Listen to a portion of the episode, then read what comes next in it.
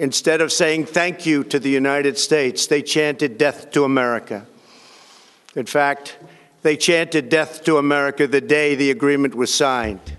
Have you ever felt a visceral attraction to a politician? There is not a liberal America and a conservative America. There is the United States of America. I am your voice asked yourself if they're really telling the truth? This is a secret innuendo being leaked out there about me. I was honestly concerned that he might lie about the nature of our meeting. This is Subliminally Correct, a podcast where we examine all the ways politicians and newsmakers are using psychological tactics to influence you every single day. And now, join myself, Taylor Sherman, certified hypnosis instructor and executive coach, along with my co host, Alex Dobranek, political consultant and certified consulting hypnotist, on this episode of Subliminally Correct.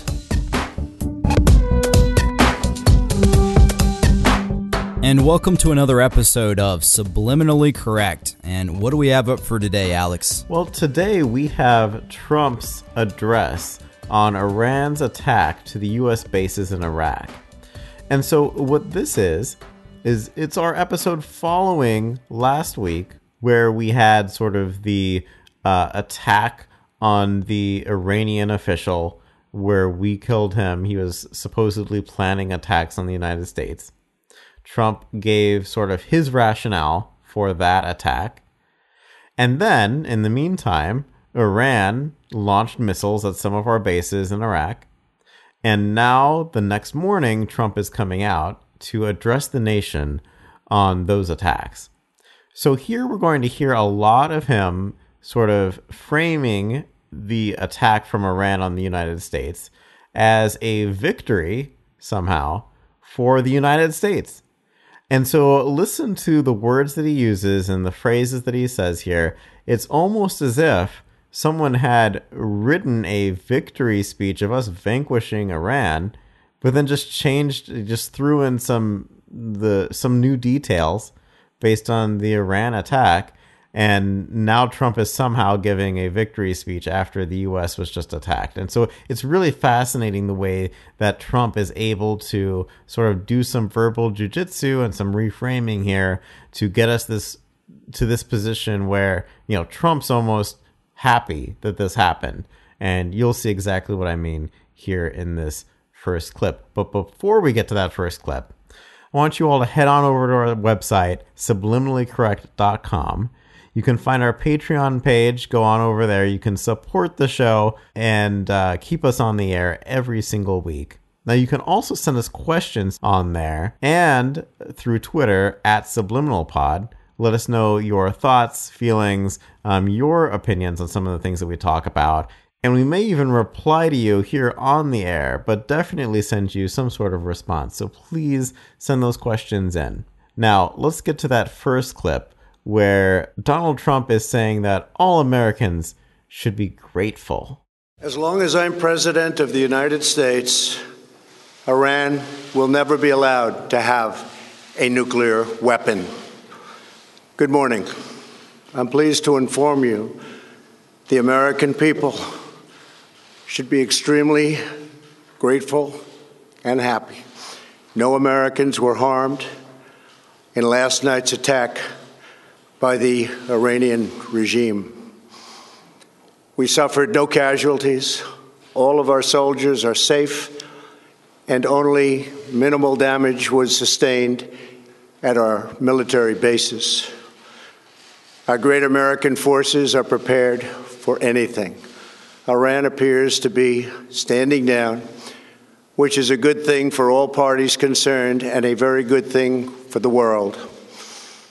No American or Iraqi lives were lost because of the precautions taken, the dispersal of forces, and an early warning system that worked very well. I salute the incredible skill and courage of America's men and women in uniform all right, so right here at the very beginning, Trump is coming out with his headline As long as I am president, Iran will never be allowed to have a nuclear weapon. Good morning. And wow, you know, he knows that these speeches typically are things that people watch with a short attention span. So he wants to make sure to get that headline out, you know, right away. So if that if you took anything away from this press conference, it would be that Trump is stopping Iran from getting nuclear weapons.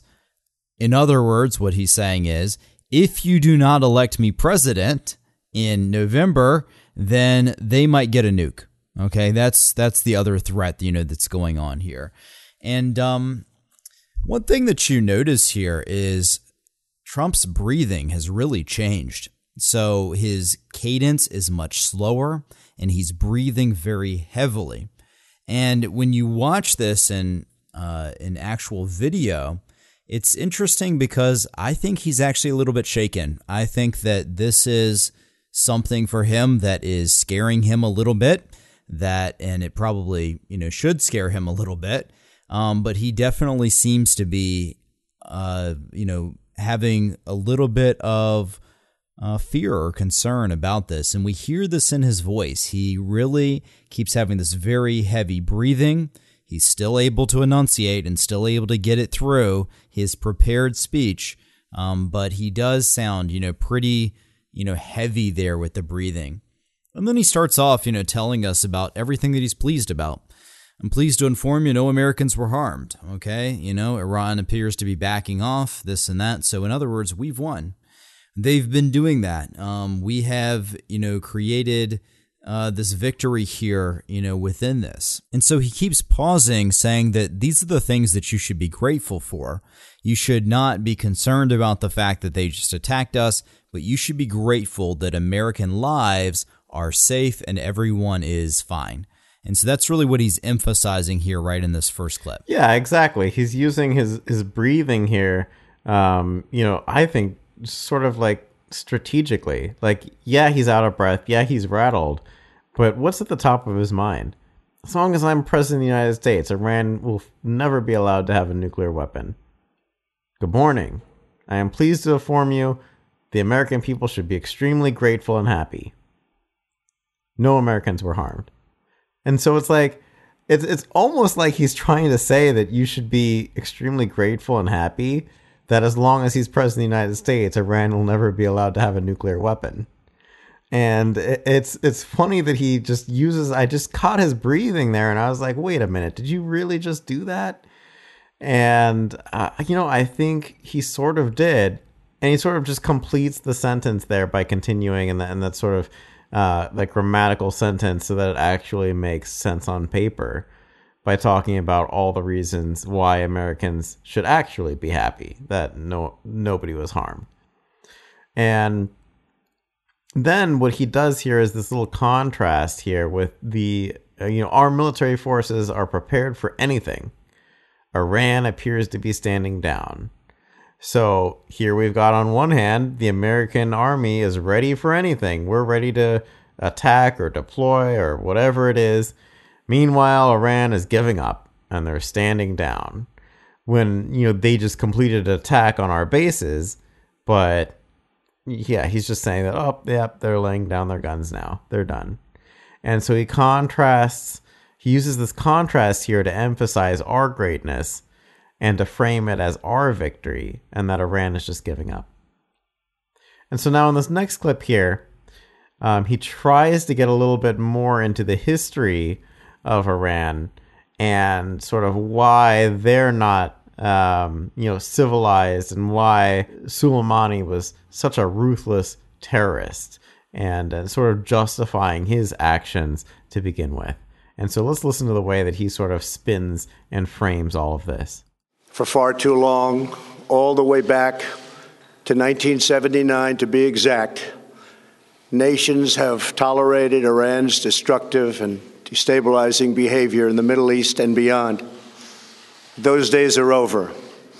Iran has been the leading sponsor of terrorism, and their pursuit of nuclear weapons threatens the civilized world. We will never let that happen. Last week, we took decisive action to stop a ruthless terrorist from threatening American lives. At my direction the United States military eliminated the world's top terrorist, Qasem Soleimani. As the head of the Quds Force, Soleimani was personally responsible for some of the absolutely worst atrocities.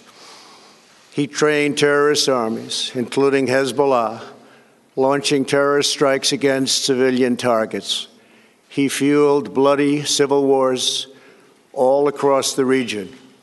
He viciously wounded and murdered thousands of U.S. troops, including the planting of roadside bombs that maim and dismember their victims.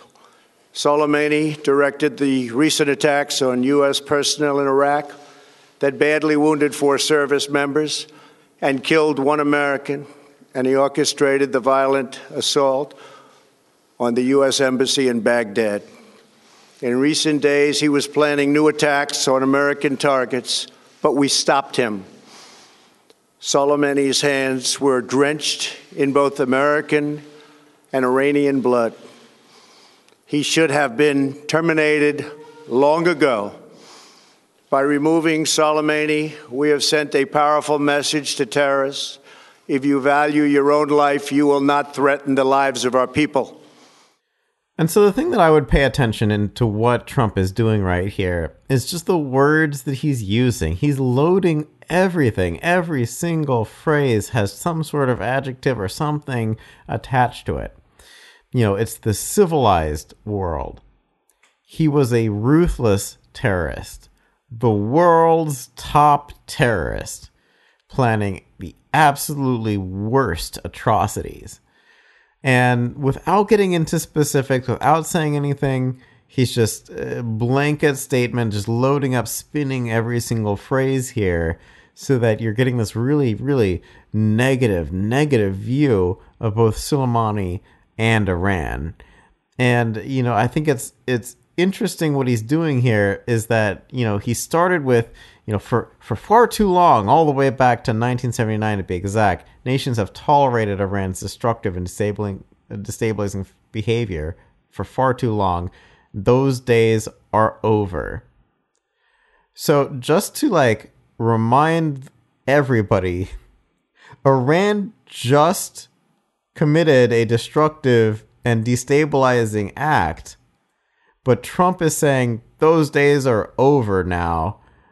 Uh, and it's almost as if he's phrasing this as a victory and that he's he, he is like Iran's just been vanquished even though they they just did what he said was done with and so it's it's really hard to to think about that and really reconcile that the actions that are happening in the real world with what Trump is saying right here. And so it's just it's it's almost bizarre the way Trump is reframing this to be a victory for us when it's it's just clearly not. Yeah, he talks about this idea about how Soleimani is personally responsible. And, you know, coming back to this idea of him being the world's top terrorist, uh, that is, you know, quite a um, elevated claim. It's like, you know, okay, the top terrorist, like how bad do you have to be to be the world's top terrorist?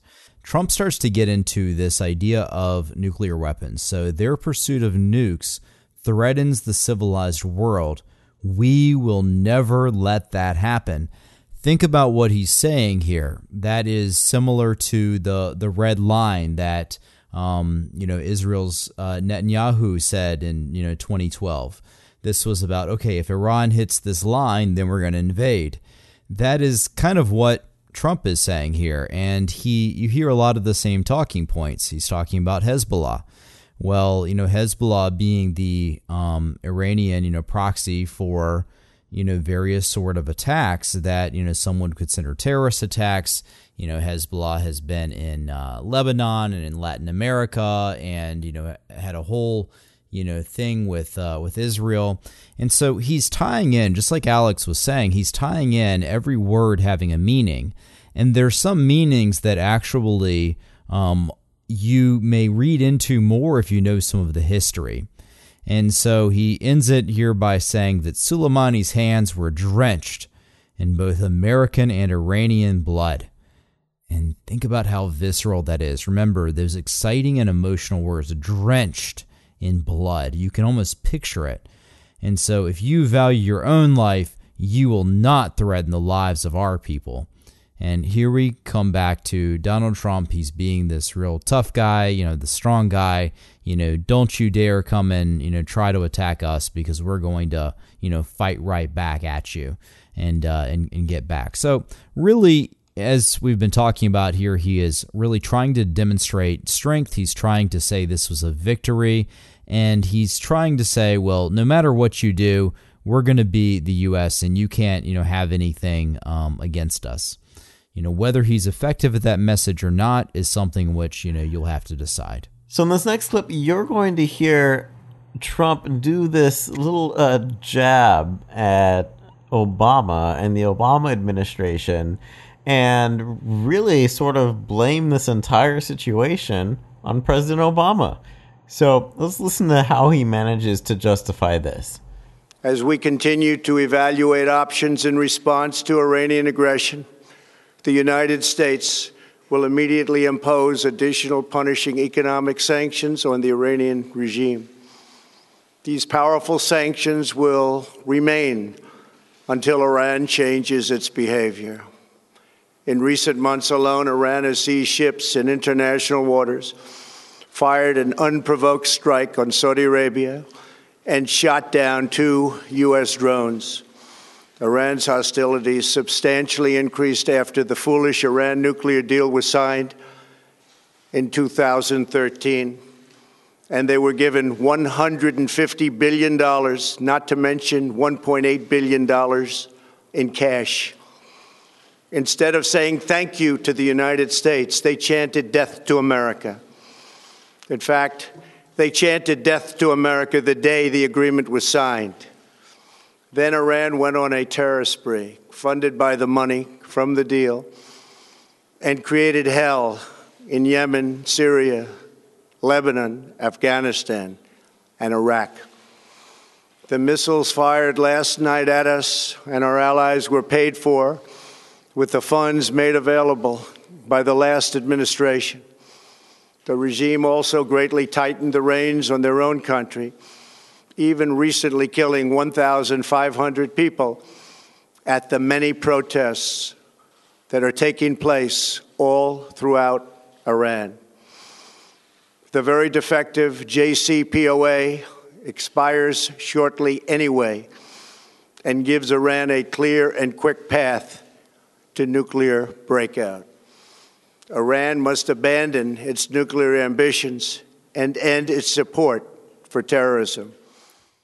Yeah, and here Trump reframes the whole thing, talking about how, well, the missiles last night that were attacking Americans were paid for by the funds made available by the last administration. So, what he's saying here is that if you are sad that we were attacked, well, those were the funds that Obama gave Iran. Those were the funds that the Democrats gave Iran. And so we just need to keep creating more sanctions. We need to um, keep, you know, tightening down on them. And that is the only path. There are no other paths, you know, available. Well, we've heard this before. This is the idea of creating a black or a white. There's one road to go down, the other road doesn't work. And it's just another personification of good and evil. In this case, he is tying the Democrats and Obama on the evil side. He's saying those people are evil because they supported a deal to get Iran not to have nuclear weapons. And because they supported that deal, well, they're the same as Iran because they are actually attacking the bases based on the funds, you know, that were that were paid for. And he goes off on this idea of all of the things that Iran has done. And, you know, it occurred to me listening to him that probably Iran has a similar list. They have a similar list of all the things that the U.S. has done. And so, you know, they have, you know, sunk ships in international waters. They've had unprovoked missiles in Saudi Arabia. They've done this. They've done that. And there was this deal that was signed, and that was a really bad deal. And so this is what we're what we're hearing Trump saying here, where he's just flipping the whole thing on its head and you know really just just casting blame, anything, anything to prevent it from being from landing on him and what he actually just did in his role of com- as commander in chief. Yeah, it's really it's really funny the way that he's able to do that. I mean, he starts talking about you know Iran's hostilities substantially increased after the foolish Iran nuclear deal was signed. And he says in 2013, even though you know it was in 2015, but you know it. Who cares? You know he's he's completely wrong, but all right. Um, and uh, he talks about this this vague 150 billion dollars and then another 1.8 billion dollars in cash, where you know where's he getting these numbers from? And you know what this this stuff in cash like in reality, this is all from Republican conspiracy theories about you know uh, Iranian money that was in U.S. accounts that was unfrozen, um, and not the U.S. handing cash over to Iran. But that almost doesn't matter because he doesn't even explain that this is some sort of like conspiracy theory or you know that it has any rationale at all. He just states it as though it is a known fact and that you know somebody who doesn't know the background on the whole situation might just take it on questioning. And so then he also has this this interesting phrase here. You know, instead of saying thank you to the United States for all for you know having all of this money that we just handed over to them, they chanted death to America. In fact, they chanted death to America the day it was signed and it's like who who chanted this? Who would have said thank you? How how do you know that they didn't say thank you? And how do you know that they were chanting death to America or if they were chanting at all anything? You, like none of that actually makes any sense.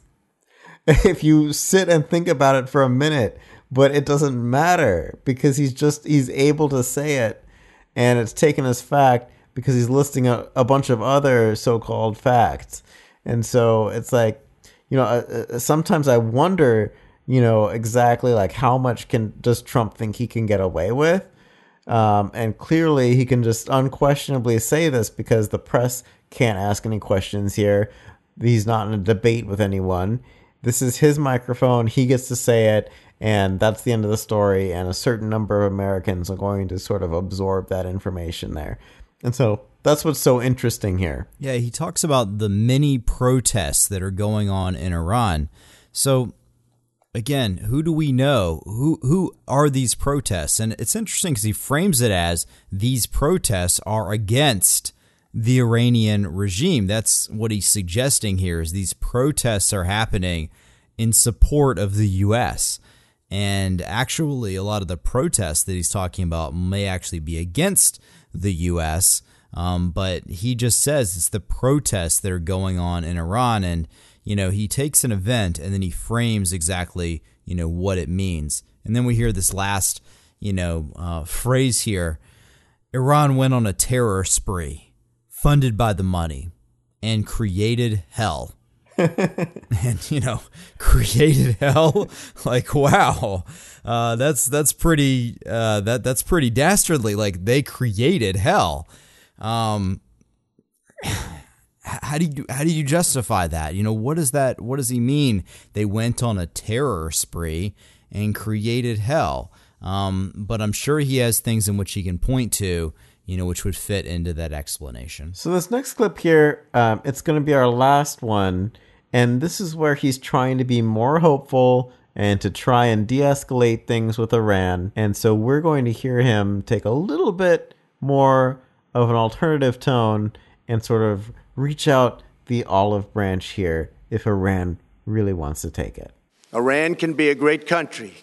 Peace and stability cannot prevail in the Middle East as long as Iran continues to foment violence, unrest, hatred, and war. The civilized world must send a clear and unified message to the Iranian regime. Your campaign of terror, murder, mayhem will not be tolerated any longer. It will not be allowed to go forward. Today, I am going to ask NATO to become much more involved in the Middle East process. Over the last three years, under my leadership, our economy is stronger than ever before, and America has achieved energy independence. These historic accomplishments change our strategic priorities. These are accomplishments that nobody thought were possible. And options in the Middle East became available.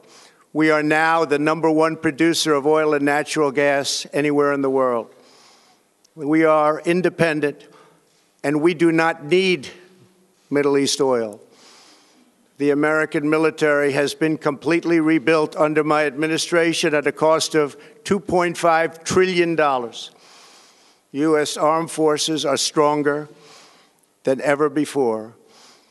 Our missiles are big, powerful, accurate, lethal, and fast. Under construction are many hypersonic missiles. The fact that we have this great military and equipment, however, does not mean we have to use it.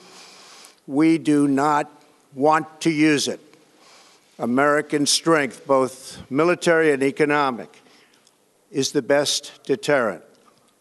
Three months ago, after destroying 100% of ISIS and its territorial caliphate, we killed the savage leader of ISIS, al Baghdadi who was responsible for so much death, including the mass beheadings of Christians, Muslims, and all who stood in his way.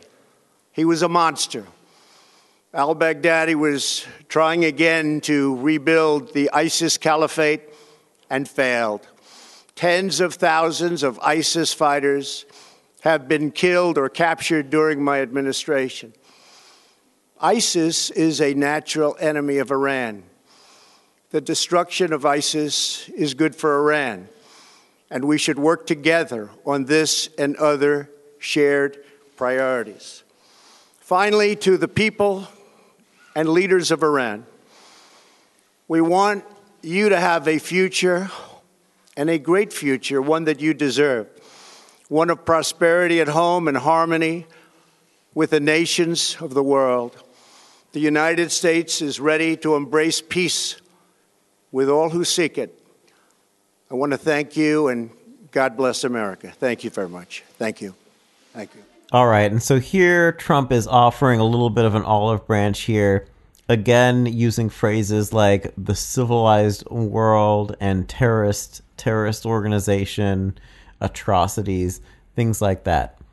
Uh, but the interesting thing here, um, well, first he starts off with this thing about you know, I'm going to ask NATO to become much more involved in the Middle East process. What does that what does that mean? What is he what?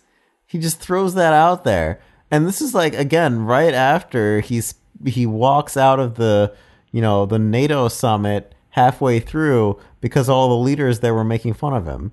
Uh, and so now he's going to come back and, and, and ask them to become more involved somehow in the Middle East process. Not even the Middle East peace process. He just says Middle East process. Um, but aside from just like making fun of, I guess, is is nonsensical statement there. Um, I think it's important here that he reemphasizes that you know we don't need you. We're we're independent and don't need Middle East oil. Um, you know, we're not weaker than you. The U.S. Army uh, is stronger than it ever before, without specifics. Um, I guess if you want to say he has specifics, he talks about how our missiles are big and powerful and accurate and lethal and fast, and how we, we just don't want to use it. We could use it, but we don't want to use it.